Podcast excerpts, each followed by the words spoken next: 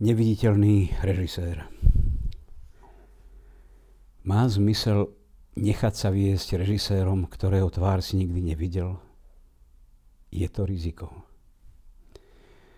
Nedelné ráno. Na autobusovej zastávke čakáme s Dominikom na autobus, ktorý nás zavezie na jedno známe turistické miesto. Nedaleko cesty, ktorá je obťažená nekončiacou sa premávkou, si všimne malý domček zafarbený na horčicovo s malou besiedkou. Veľakrát som už to prechádzal. Určite bol tento domček vybudovaný v minulosti, keď táto oblasť bola vidiekom a boli tu vinohrady. Poslednou spomienkou je tento viničový špalier s poslednými listami hrdzavej farby, ktorý dodáva celému obrazu určitú nostalgiu pastierskej piesne. Bránka je potvorená. Neviem to vysvetliť, ale cítim sa hnaný, aby som vošiel. Dvere do domu majú škáru, vojdem dnu. Tmavá maličká predsieň ma uvedie do izby osvetlenej strešným oknom. Vďaka tomuto svetlu si po mojej ľavej strane všimnem bledú ruku vychádzajúcu zo sivo-modrého porúškovaného pyžama. Muž ležiaci v posteli s hlavou mierne ponorenou do dvoch vankúšov. Je veľmi bledý. Pozerá sa na mňa. Pozerám sa na ňo. Nekončiace sa ticho. Neviem, aký čas ubehol a či vôbec ubehol. Delikátnym pohybom ruky mu zatvorím viečka. Je mi takmer ľúto zatvoriť tie oči, ktoré sa však nebránia môjmu posunku. Zovriem mu ľavú ruku. Studená, tuhá. Všetko okolo mlčí. S ukončeným životom aj veci, ktoré ho zafarbili, stratia svoj význam. Neviem pomenovať kaleidoskop pocitov, ktoré vo mne hrajú. Poľutovanie, strach, úžas a to všetko spolu otočené príjemným pokojom. Všetko sa vzdialilo. Hluk, čakanie na autobus, plánovaný výlet, vniknutie tajomstva a ticho. Žiadna vec mi nič neprezrádza. Vystretá ruka k nočnému stolíku hľadala pomoc? Vraciam sa na zastávku hľadať Dominika, ktorý sa potlka čakajúc na autobus. Čo urobíme? Zavoláme záchranku, políciu. Keď prídu policajti, začína sa séria výsluchov. Na všetko neviem odpovedať. Kto som? Prečo som vošiel dnu? Čoho som sa v izbe dotýkal? Som natoľko šokovaný, že sa mi všetky slová zdajú nelogické. Dokonca čím viac sa ma tie tváre bez mimiky niečo pýtajú, tým viac sa mi vzdialujú. Pomaly prichádza averzia, možno aj preto, že sa ku mne správajú ako k podozrivému. Keď ma poprosia, aby som nastúpil do ich auta, kde mám vypovedať svoje svedectvo, mám pocit, že sa mi to sníva. Dominik zostal na autobusovej zastávke. Rozlúčili sme sa veľa vravným pohľadom. Nevydarený výlet. Sediac na červenej stoličke čakám na zavolanie. Na policajnej stanici zostanú prečítané rôzne papiere vzaté z onoho domu. Osamelý dôchodca, ktorý má jedného syna žijúceho v USA a jednu dceru žijúcu niekde v Európe. Ex-manželka žijúca, kto vie kde. Urobil diskrétnu kariéru v jednej banke a skúšal písať príbehy pre málo nákladový časopis. Nič dôležité, bezfarebný život dodávajú. Otázky stále tie isté, vyslovené novými hlasmi ma znova zavedú pred tú bránu podviničný špalier. Po otvorené dvere. Vojdem, idem za svetlom, všimnem si ruku. Kde?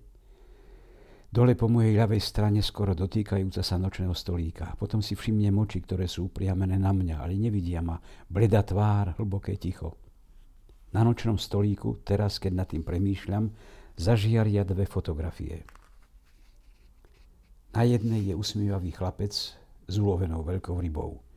Na druhej fotografii je veľmi sústredená, vážna, na klavíri hrajúca dievčina. Pred fotografiami je položený zápisník a pero. Neviem, čo by som mal ešte povedať. Prečo som vošiel dnu? Ako im to vysvetliť, že ani sám neviem prečo? Pretože som sám nemal jasno vo veci, o to viac to bolo ťažšie pre tých, ktorí mali dopodrobna spísať protokol. Potrebovali presné informácie a konkrétne fakty. Neviem, ako dlho som tam bol. Po obede som sa vrátil na internát, kde bývam spolu s kamarátom z môjho mesta. Hodím sa na posteľ. Poprosím Petra, aby stíšil rádio. Schovám si hlavu do vankúša. A potom náhly a nečakaný pokoj. Videl ma? Orlý nos, štíhle ruky. Stále viac ma oslobodzuje prichádzajúci pokoj. Kto bol ten človek? Ako ho mám osloviť teraz, keď sa stal súčasťou mojej nedele? Pre nečakané myšlienkové pochody si uvedomujem, že tento neznámy sa mi stáva blízkym. Modlím sa za ňo, alebo vzývam ho. Neviem. Vrátim sa k celej príhode. Vchádzam do ticha izby, slabo osvetlenej lampou na nočnom stolíku. Tieto moje ruky zovreli jeho ruku. Chcel som týmto úkonom vyhnať smrť, zmeniť beh času. Večer stretávam v jedálni riaditeľku. V nedeľu tu nikdy nebola. Hľadá ma. Mala telefonát, pýtali sa na mňa. Pretože im poskytla záruky za mňa, mala právo vypočuť si odo mňa, čo sa vlastne stalo. Sadli sme si za osamelý stôl. Vypočuje si všetko, čo jej vyrozprávam už to vie. Je zamyslená a možno aj znepokojená z môjho povrchného správania. Mal by si vedieť, že každý sa má starať o svoje veci. Ako ti mohlo napadnúť vojsť do cudzieho neznámeho domu? Uvedomuješ si, do akej opletačky si sa zatiahol? Nie, neuvedomujem si to. A ešte si aj pokojný, ako keby sa nič nebolo stalo. Pani riaditeľka, umrel človek, ktorý už nepovie ani jedno slovo. Ako by som našiel priateľa.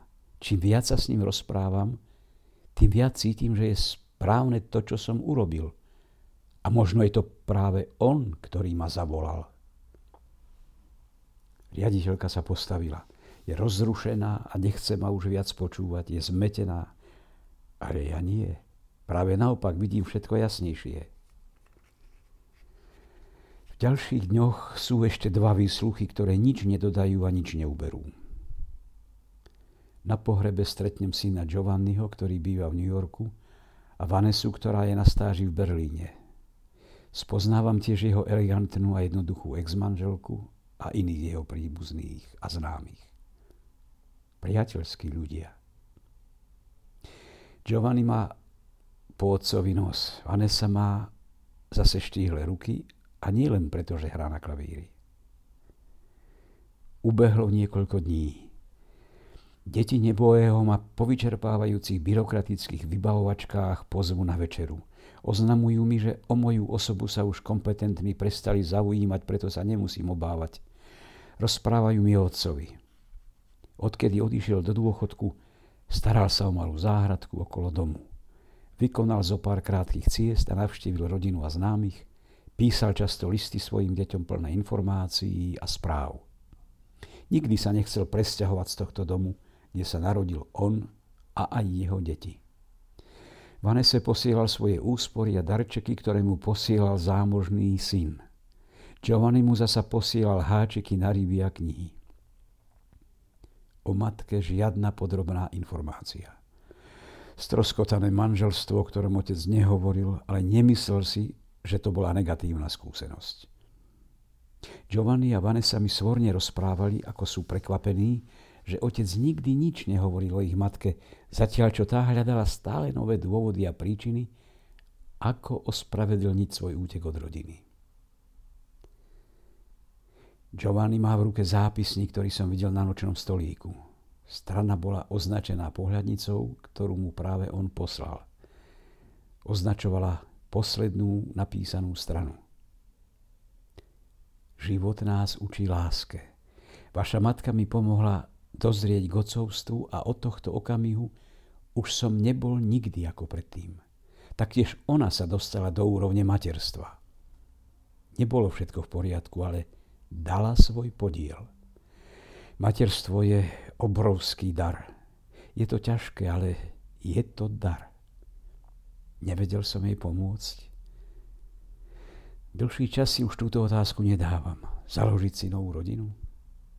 Ochudobnil by som vás o váš nárok a v dodatku by som prerušil lekciu lásky, akú dostávam od vás. Zdá sa, ako by to rodičia dávali život deťom. Ste to práve vy, deti, ktoré nás posúvajú ďalej. Cesta lásky sa nikdy nekončí. Koľkokrát som stratil tento dar. Keď si sa narodil, Giovanni, nevedel som sa na teba vynadívať a nevychádzal som z údivu. Tvoja nevinná krehkosť mi opakovala jednu hroznú, nezmeniteľnú, prekrásnu pravdu. Už viac nepatríš sám sebe. Tvoj život som odteraz ja. Tvoje šťastie je iba v mojom šťastí. A potom si prišla ty, Vanessa. Jeden večer si mi zaspala v náručí a ja som sa pozeral na hviezdami posiate nebo. Počúval som tvoj tichučký dýcha, ako by mi šepkal, každú noc ti na nebi zasvietím jednu hviezdu. Buďte šťastní, lebo ja som šťastný. Ocko. Giovanni plače, vo Vanese sa mieša úžas a dojatie. A ja sa radujem z nevýslovného daru. V ich očiach znova vidím tie oči, ktoré na mňa pred týždňom pozerali. Áno, pozerali na mňa. A bola tam tiež slza.